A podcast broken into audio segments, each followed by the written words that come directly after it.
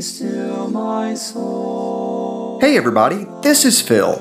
Welcome to our Bible Study Podcast. At the end of this study, please take the time to subscribe to the Glen Springs Church YouTube channel and check out our website. Also, if you live in the Gainesville, Florida area, we would love to have you visit us in person. For now, let's open up the Heavenly Library and may the words of the Holy Spirit sink deep into our hearts. Thanks for joining us. In every change, he faithful will remain.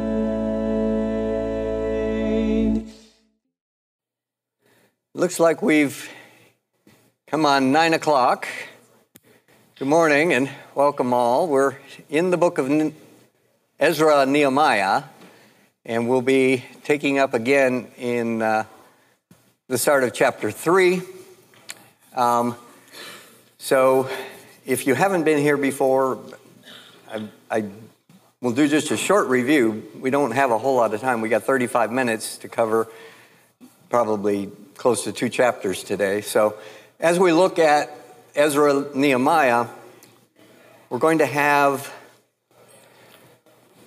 five movements that we'll look through. Right now, we're in that first movement where the exiles have been, by Cyrus's edict, they've been released and they're, they've gone back to Judah and Jerusalem. And as we left it, they were just had built the altar and they were once again starting their, their fellowship there. We'll move into the next things as we progress through the uh, thing. Just one thing, and this is just sort of a uh, free bit of information. Some of the, the Bible scholars have looked at these documents so long and so many times that they found some interesting uh, elements in the literature of that. And one of them came up with this symmetry that we have where we have both of those, the top and the bottom one, A and A, would be the Edict of Cyrus, and then in 6 1, 1 through 12, we've got the Edict of Cyrus in Aramaic.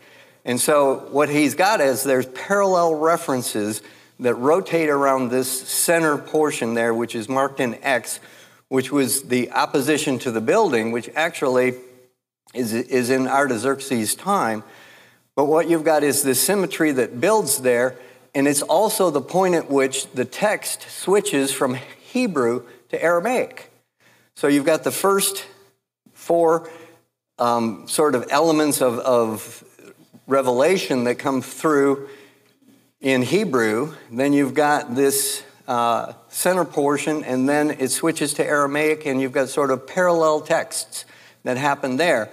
There's a, a much more elaborate one that, that happens in Nehemiah. But this is just sort of one of the things that the Bible authors have done is they've put within the document some interesting literary elements. So as we looked before, we were looking at the return and the rebuilding. And with that, those people that had knowledge of the scripture, that were part of the exiles, they also began to anticipate something more than just rebuilding in, in that. As they, as they reviewed the, all the prophets and all the prophetic uh, information that came from them, there was sort of this prophetic, one of the commentators called it the prophetic package of hope, which included this new covenant language that we found in, in Jeremiah and the Torah written on the heart, a new heart in Ezekiel, all nations coming together, and then the Messiah coming. So it's as you look at what's happening here, this is an exciting time for these people that have anticipated. Um, so, anyway, let's go to the text once more. We're going to be in the third chapter. I'm going to start again with verse 1, and then we'll review that for, for a minute. Now, in the seventh month, when the seventh month came and the sons of Israel were in the cities, the people gathered together as one man to Jerusalem. Then Jeshua, the son of Jozadak, and his brothers the priest, and Zerubbabel, the son of Shealtiel, and his brothers arose and built the altar to God of Israel to offer burnt offerings on it, as it was written in the law of Moses to man, the man of God. They set up the altar on its foundation, for they were terrified because of the peoples of the land, and they offered burnt offerings on it to the Lord, burnt offerings morning and evening. They celebrated the feast of the booths as it was written and offered, the fixed number of burnt offerings daily, according to the ordinance, as each day required. And afterward, there was a continual burnt offering also for the new moons and for all the fixed festivals of the Lord that were consecrated, and from everyone who offered a freewill offering to the Lord. From the first day of the seventh month began the, burn, the offer to offer burnt offerings to the Lord, but the foundation of the temple had not been laid.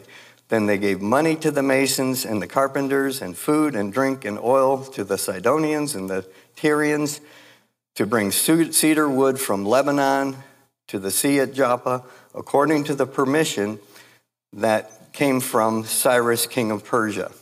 Okay, there's a lot going on in that, in that reference point there, but what we were looking at last week was as they began this work, one of the first things that they did was to build the altar. What was one of the motivations for that that we find in the text? What? They were terrified of the people of the land. So if you look at their circumstances, these 40 some thousand people, not all of them had come at this point in time, but these people had been come into the land, into the cities that were their forefathers' cities, and are literally displacing some of the people that are there, the people of the land. And so, one of the first things they do, they're terrified of the people of the land, they seek God. They build the altar. They begin to go and establish these rhythms of worship where they're going to have all the things that were specified, everything that they know that God wanted them to do in conjunction with temple worship, they're going to establish. They're going to establish the, uh, the, the festivals, all the holy days, the, everything that's there, the patterns of worship that, they, that God wants them to, to adhere to, they're trying to establish that. And essentially, what happens is when the altar is operating, the temple is operating. Whether there's a building there or not, they are worshiping in accordance with what God has, you know, commanded them. So that, that's one of the first things they do is they establish the altar and then they establish these patterns of worship that basically help them to regain their identity as a people. Who are we? And and how are we going to relate with one another, but more importantly, how are we going to relate with God? How are we going to honor Him in the manner in which He wants us to honor Him? And so that's what they're establishing right off the bat is we're going to now have a cultural identity, a spiritual identity through this, these acts of worship. And then, so we're not just rebuilding a temple here, we're building, rebuilding the people, that they are now going to be a nation once more. If you, if you consider that they were dispersed and they came back together, now they have to establish themselves once again as a nation. And so that's some of what's happening there. So in, in verse 8, then, now in the second year of their coming to the house of God at Jerusalem, in the second month, Zerubbabel, the son of Shealtiel, and Je- Jeshua, the son of Jozadak, and the rest of their brothers, the priests and the Levites, and all who came from captivity to Jerusalem, began the work and appointed the Levites from 20 years and older to oversee the work of the house of the Lord. Then Jeshua, with his sons and brothers, stood united with Kadmiel and his sons, and the sons of Judah, and the sons of Henadad with their sons and brothers, the Levites, to oversee the workmen in the temple.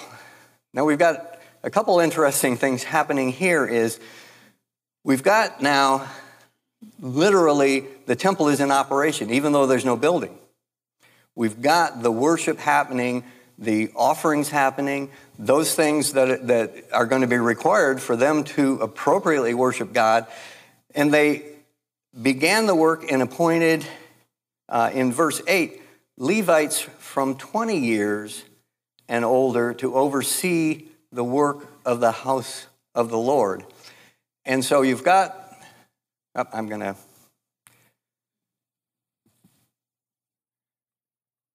Sorry about that.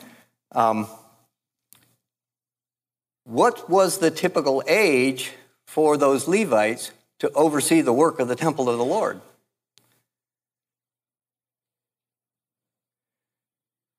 Somebody knows this. Somebody's got to know this. They usually weren't going to be in that official capacity until they were 30 years old. What they're dealing with is just a limited number of Levites. Those, many of whom probably were younger and excited about traveling and going to the new territory, so they literally reduced the age from 30 to 20 and said, anybody over 20 that's a Levite is going to be able to carry on the work of the operation of the temple. And then they, they set up a different set of people in order to oversee the workmen of the temple. So they're adapting, they're doing what they have to do in order to have this temple function. Whether there's a building or not, now the temple is functioning because the worship is happening and it's in accordance with what God's dictates were for them as they come before God eh, with this altar. Now, when, in, chapter, in verse 10, when the builders had laid the foundation of the temple of the Lord, the priests stood in their apparel with trumpets, and the Levites and the son of Asaph with cymbals to praise the Lord according to the directions of King David of Israel. They sang, praising, giving thanks to the Lord, saying, For he is good, for his loving kindness is upon Israel forever. And all the people shouted with great joy when they praised God because the foundations of the house of the Lord were laid. Yet many of the priests and Levites and heads of the father's household, the old men who'd seen the first temple, wept with a loud voice when the foundation of the house was laid before their eyes. While many shouted aloud for joy, so that the people could not distinguish the sound from the shout of joy and the sound of weeping of the people. For the people shouted with a loud shout, and the sound was heard far away. You got this varied reaction. You got this younger contingent that they didn't know what the old temple looked like. They heard stories, I'm sure. They heard tales of the grandeur of this Temple of Solomon and all that. And they're there. The work has begun. They're so excited. Why do you think some of the older men would be weeping?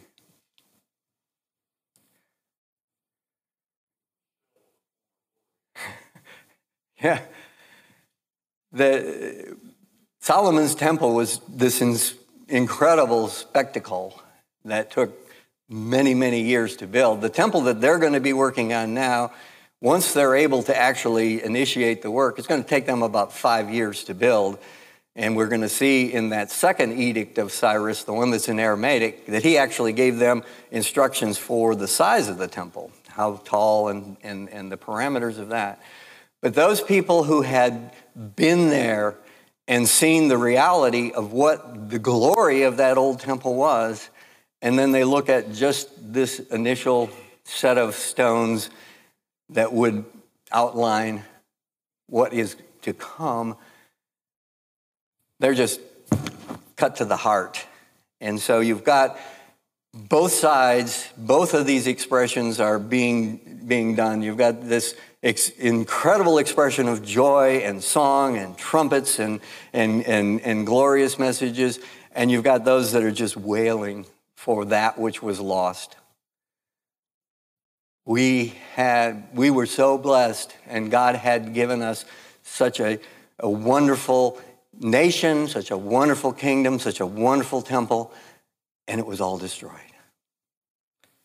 And it's that reminder of the former glory that just cuts them to the heart. And so you've got this circumstance playing out. You've got a lot of momentum now building up with these, especially those that are filled with joy. Okay, let's do it. We're going to make it now. And then we start chapter 4.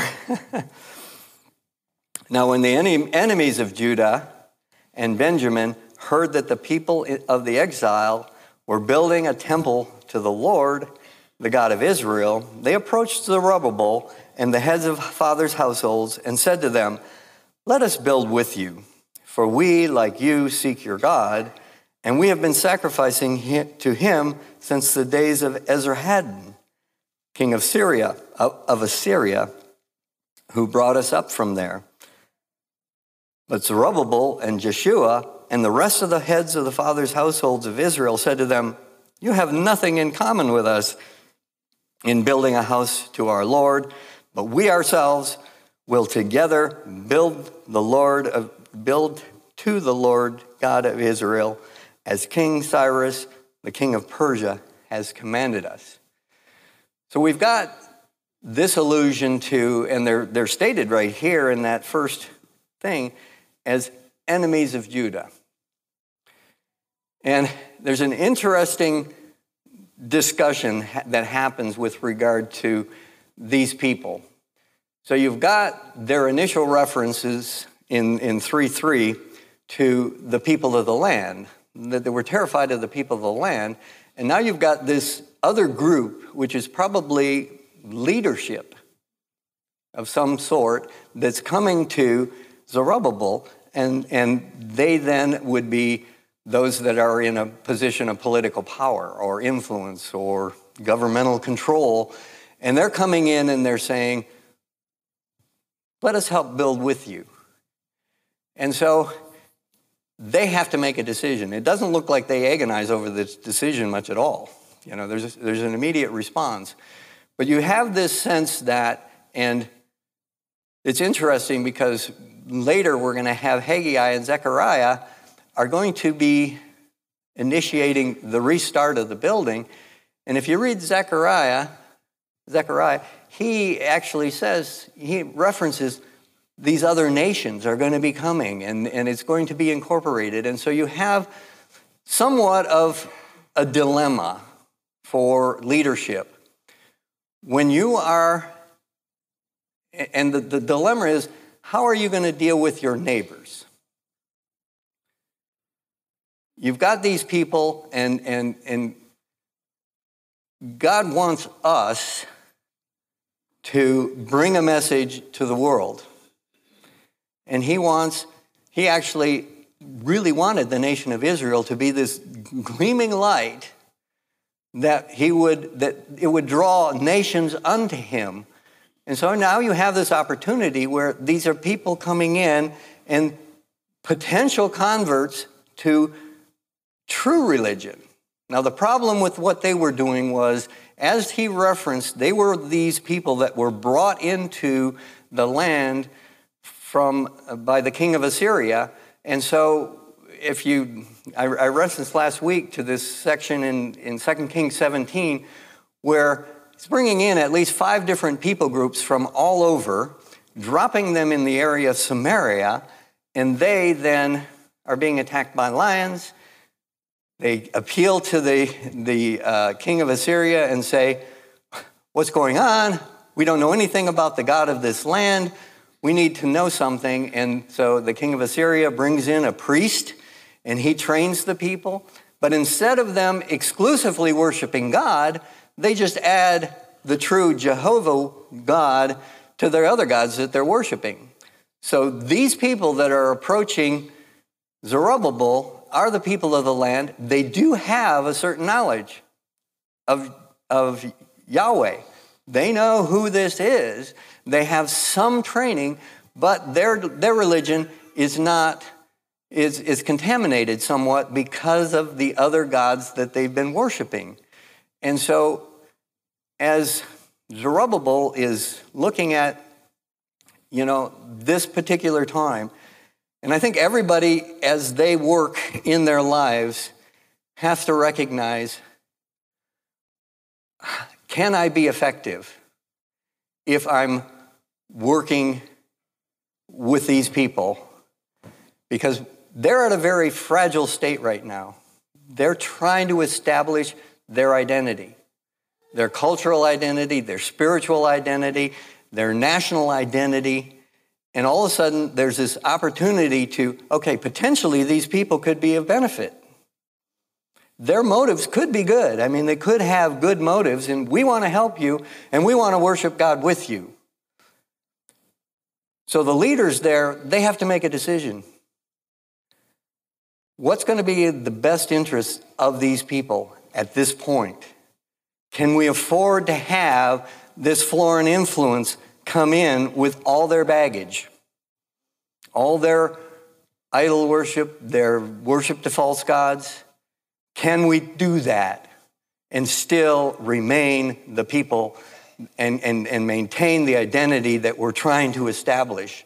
Can we do that and welcome these people to work with us? It's, it's a challenge, and it's a challenge for people today. The manner in which we are going to deal with our neighbors and how we're going to, unfortunately, so many of the people that, that, that are living under what they consider to be the standard of Christianity are being so accommodating to the neighbors that they don't have a true identity as a true worshiper of God or follower of Christ because they've given up in order to accommodate and bring in these other people. So it's a challenge for leadership to know how are we going to relate with our neighbors? How are we going to be effective as a people without losing our identity and still be able to reach out to those that don't, don't know us.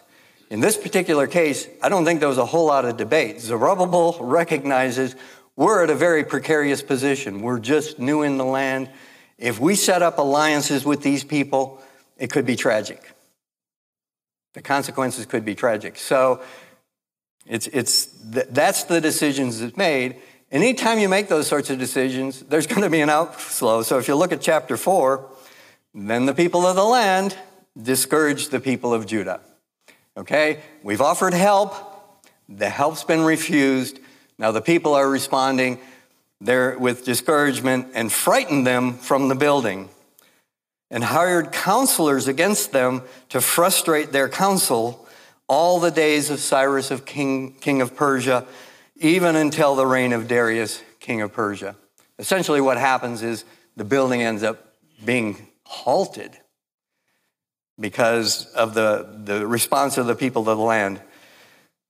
Chapter 4 becomes a little bit um, hard for the Western mind to follow because what happens is we've got several jumps in the, cor- in the, in the, in the time frame of history here to all the way to the point of Artaxerxes, where we've got some references here.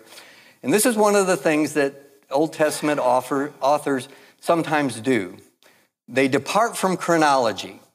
We've been telling this story in somewhat of a chronological basis, but now I'm going to collect some references that are close to one another. They re, sort of reinforce and refer to one another, and you're going to look at those, and then we'll get back to the chronology. And so that's what sort of happens here. Now, in the days of Ahasuerus, in the beginning of his reign, they wrote an accusation against the inhabitants of Judah and Jerusalem.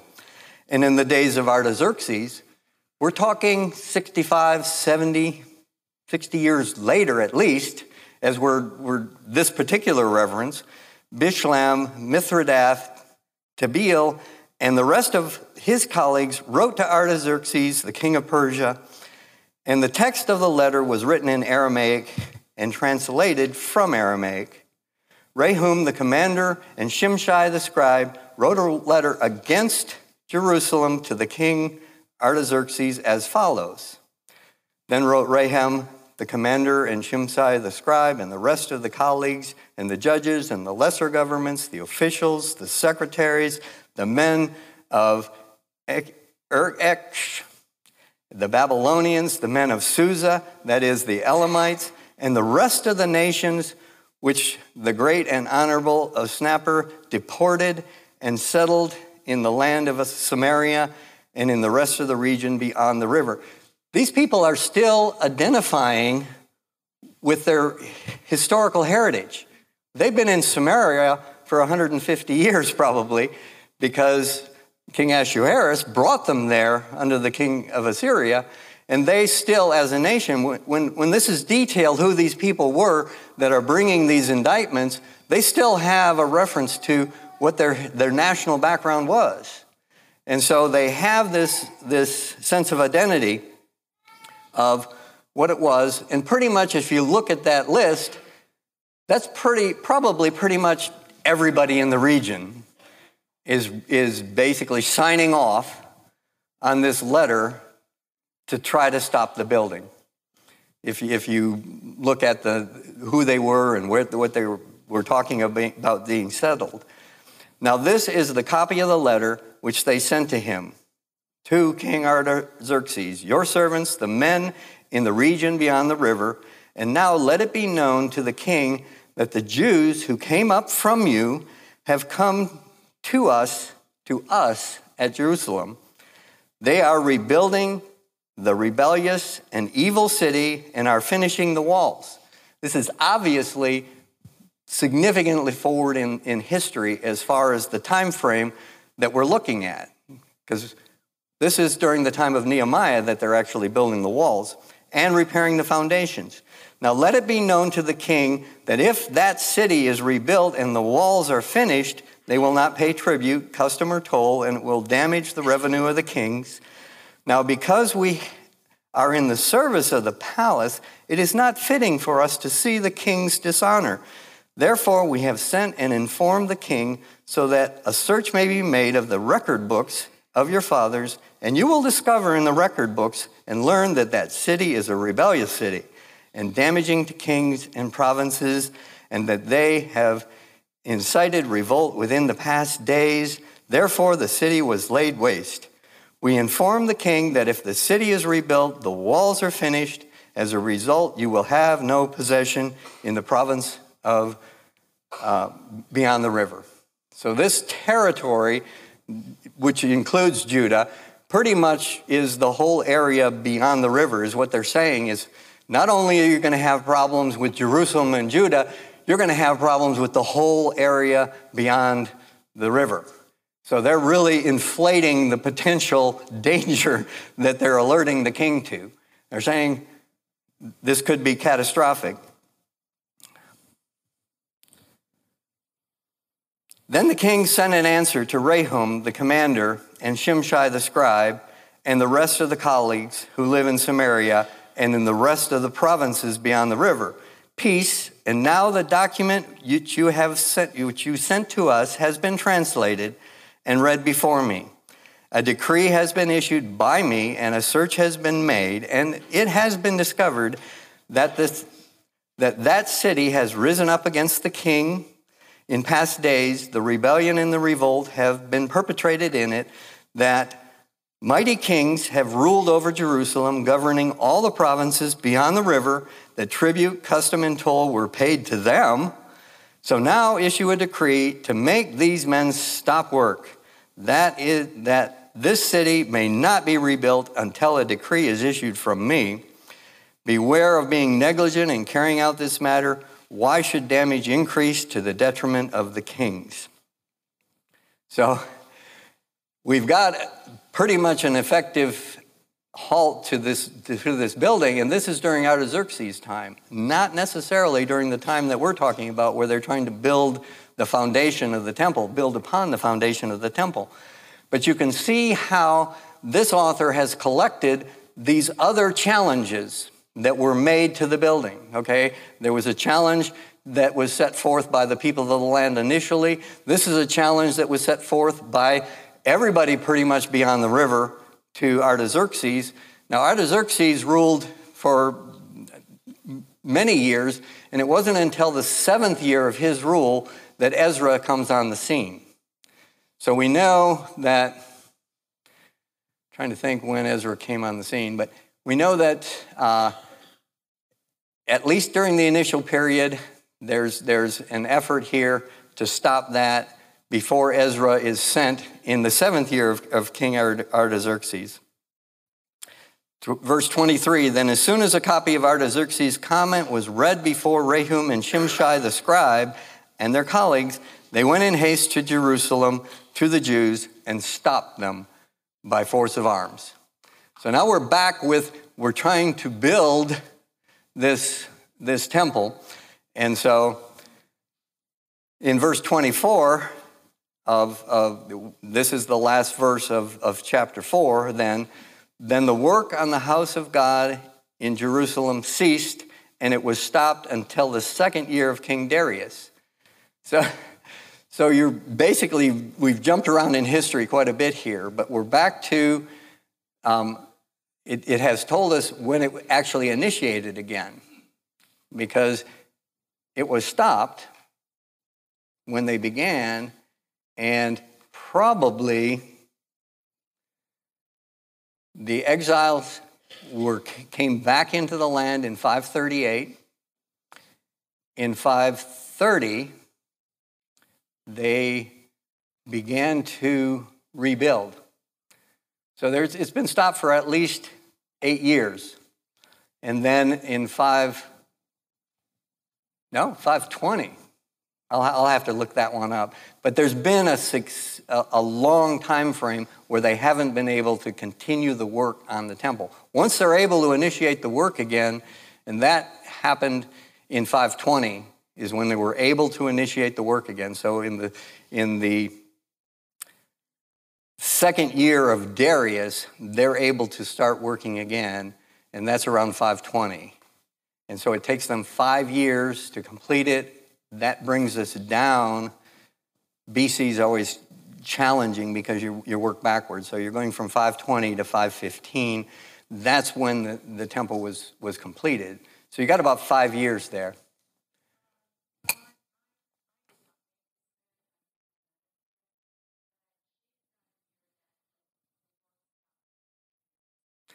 Essentially, from the, from the start of the altar from the start of the altar until they were able to initiate again, it's from 538 to 520. So she's very close. And so those, those are the, the, the, the circumstance of the people of the land. And so as you look at the whole of Ezra and Nehemiah, you're looking at a, a time frame where we come back, we have an initial establishment of the altar, we've got excitement, we've got enthusiasm, and we've got opposition. And so it's, it's I'm, I'm sure it's frustrating and challenging for those people to go on, but they're maintaining their worship, they're establishing their identity, they've taken a stand against their neighbors' influence and, and, and perspective problems that are going to arise as a result of where they are. And so we're just going to start the, the first paragraph of chapter 5 because it introduces two other characters that we all know. When the prophets Haggai and the prophet Zechariah, the son of Iddo, prophesied to the Jews who were in Judah and Jerusalem in the name of the God of Israel who was over them, then Zerubbabel, the son of Shealtiel, and Jeshua, the son of Jozadak, arose and began to rebuild the house of God, which is in Jerusalem. And the prophets of God were with them, supporting them.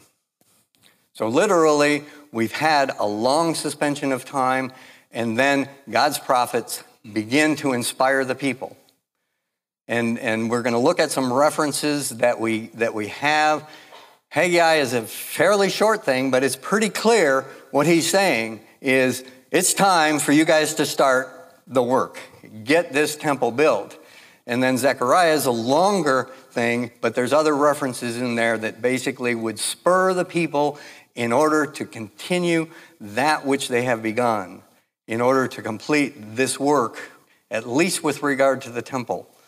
Now, once the temple is established, then we've got about 65 years from the, when the temple is complete till between chapter um, the end of chapter 6 and the start of chapter 7, when Ezra comes on the scene, we have a, a long time span. And so we've got basically, uh, I think in 458 is when um, temple's complete in 520, 458 is when the uh, when Ezra gets brings his wave of returnees to the land. So you've got quite a span of history that's taking place and a huge jump as far as the narrative goes that we're, we're basically tracking along. We see these initial people, we see them begin the work, we see them have joy and excitement, we see them frustrated and halted, and then we see them inspired once again by the Word of God through His prophets in order to complete the work that's done. It's not that the challenges are over, just they're going to move forward because God said to move forward. And so the people of the land are not happy about this circumstance playing out, but they're going to move forward. The Lord is in his holy temple. Again, thanks for listening. If you live in North Central Florida or you're just passing through, we would love to have you visit us at the Glen Springs Road Church of Christ. Also, check out our website, glenspringschurch.com. You can learn more about our church family and how to contact us. Until next time, God bless. Keep silence before Him.